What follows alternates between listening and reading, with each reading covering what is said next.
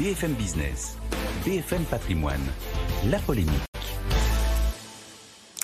Nicolas Dos pour la polémique. Bonjour Nicolas, aujourd'hui on va parler du bouclier tarifaire pour les entreprises qui se précise, euh, puisque hier sur France 2, Emmanuel Macron a confirmé sa volonté euh, de les protéger, mais aussi euh, contre la hausse des prix de l'énergie.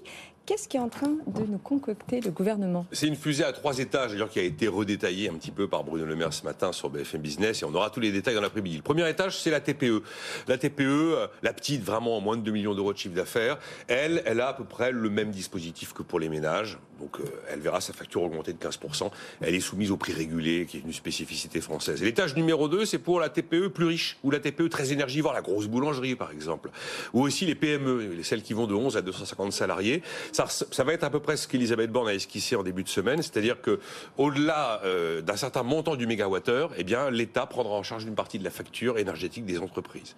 Euh, en fait, euh, il y a une partie de la facture d'énergie des PME qui est au tarif régulé, l'AREN en France, le, tarif historique à 42 euros, 46 euros en fonction des, moments, et puis le, prix de marché. Eh quand le prix de marché est trop élevé, au-delà de 325 euros le mégawattheure, l'État prendra en charge jusqu'à 50% de la facture d'énergie. Il y a 7 milliards d'euros mobilisés pour ce dispositif qui viendront de la captation de la rente des super profits.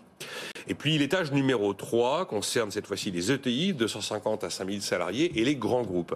Là, ce sera un guichet doté de 3 milliards d'euros, ce qui nous fait 10 milliards d'euros au total, et où les aides seront vraiment accordées au cas par cas. C'est entreprise par entreprise, situation par situation, que l'arbitrage sera fait. Donc tous les détails, on les a dans l'après-midi, normalement. Et l'idée centrale, c'est bien sûr de rendre, je cite l'expression, de garantir un prix raisonnable. Alors évidemment, c'est pas une notion économique, un prix raisonnable de l'énergie pour les entreprises.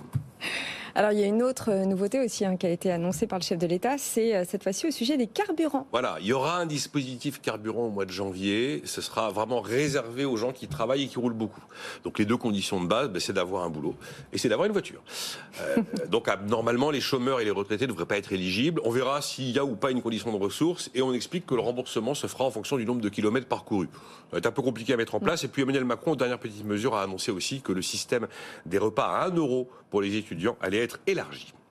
Bon, alors si je vous suis bien, il y a trois dispositifs en fonction des tailles des entreprises. Est-ce qu'on peut dire que les filets de protection de l'État pour 2023 sont euh, désormais aboutis Je pense qu'on est au bout de l'histoire, là, effectivement. On voit que pour les ménages, ça a été annoncé, maintenant pour les entreprises, même pour les petites collectivités locales, hein, qui seront éligibles au, deuxième étage de la fusée que j'ai décrit, euh, celui concernant euh, notamment les, PME.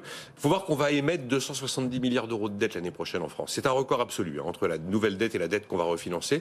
On est d'ailleurs probablement l'un des pays les plus gros émetteurs de dette l'année prochaine. Ce choc énergétique, il coûte à peu près un peu plus de 3 points de PIB, 80 milliards d'euros. À ce stade, l'État a payé un peu plus de la moitié, les entreprises dans les 40%, les ménages 5 à 6%. Il faut bien voir que la France est unique en son genre. Aucun pays n'a autant freiné l'inflation à coût d'argent public que nous. Et c'est d'ailleurs ce qui a permis de euh, réduire le risque de boucle prix-salaire et notamment le risque normalement du SMIC, qui lui est indexé justement sur l'inflation. Mais d'ailleurs, il y a d'ailleurs une polémique qui se joue en ce moment même.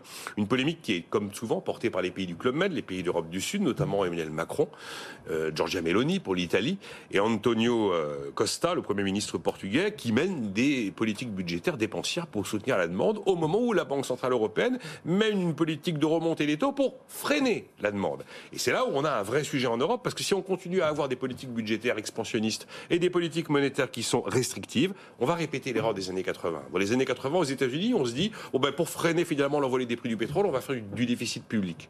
Et en même temps, eh bien, la Banque Centrale américaine resserre enfin, durablement et très fortement euh, ses taux d'intérêt face à des déficits qui sont à deux chiffres. On sait que c'est pas ça qu'il faut faire. Les Américains, du coup, ne reproduisent pas l'erreur des années 80. On voit que là, on a une politique budgétaire américaine hyper restrictive. On a baissé de 8 points le déficit cette année aux États-Unis, avec du coup une politique monétaire qui peut se permettre d'être doucement euh, et probablement qu'arriver à 4,5% de taux d'intérêt directeur, la Fed devrait s'arrêter. Eh bien, le problème, c'est qu'en Europe, on est encore dans les années 80. On est en train d'appuyer à fond sur la politique budgétaire et de freiner durement sur la politique monétaire. Si on continue la politique budgétaire vers le haut, eh ben, les taux vont devoir monter, mais on ne va pas s'arrêter à 4,5. On va monter à 5, à 6, à 7 et pourquoi pas à 10%. Merci Nicolas Deuse pour la polémique. On se retrouve demain.